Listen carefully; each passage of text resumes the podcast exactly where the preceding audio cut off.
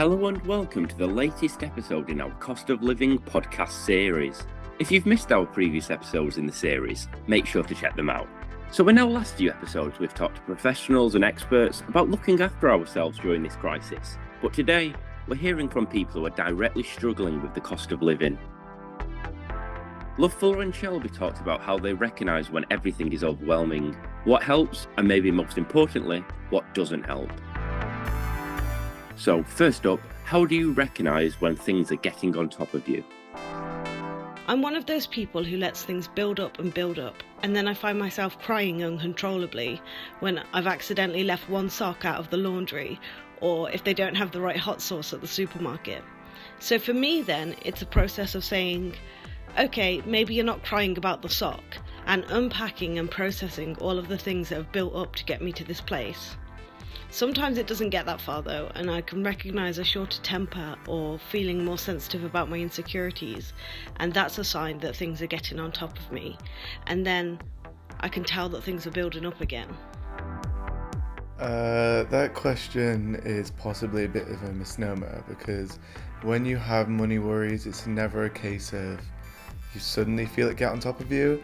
It is constantly at the front of your brain at all times. It's not something that you very easily forget because everything in the world requires money. Not and it's not just a case of putting the heating on costs money, buying food costs money, going out costs money. It's like very basic things like can I afford to have a, a five minute shower? It's never it's just getting on top of you. It's it's always oh how much money is today cost me? How much money will tomorrow cost me? Will I make the rent? It is a constant state of worry. Thank you. And what helps your mental well-being? Self care is one of those terms that gets misused a lot, but I do find that taking care of my basic needs can really help my well being, making sure my body is clean and nourished, and I find time to do the things that bring me joy, my hobbies like reading for fun or baking. I also find writing to do lists really helpful and making sure that I write very small, attainable goals. This helps me feel as though I'm achieving things, and I also get that really satisfying feeling of ticking things off, and that definitely helps with my mental well being.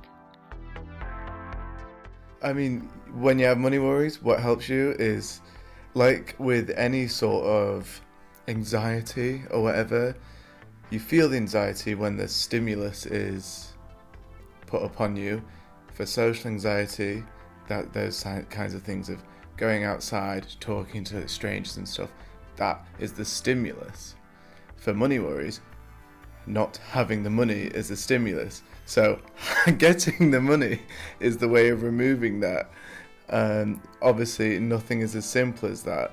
So what I can say is that instead of what helps, which might be the obvious answer, is what doesn't help. Lastly, is there anything you find especially unhelpful? So, the most unhelpful thing with money worries is someone telling you tiny ways you can save money.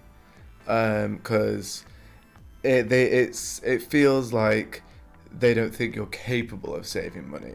It's a lack of understanding that it's not that we can't save money, it's that there is no money to save. There is negative. So, things like, well, if you put the kettle on and switch it off before it's finished, you'll save. It's like, no, those 2p that we're saving don't have the 2p anyway. So it's just being respectful of that. So, one of the things I find most unhelpful is when people who have no experiences of these things give well meaning but ultimately uninformed and unhelpful advice. I find it very unhelpful when people don't understand the importance of taking a sick day for your mental health like you would for your physical health.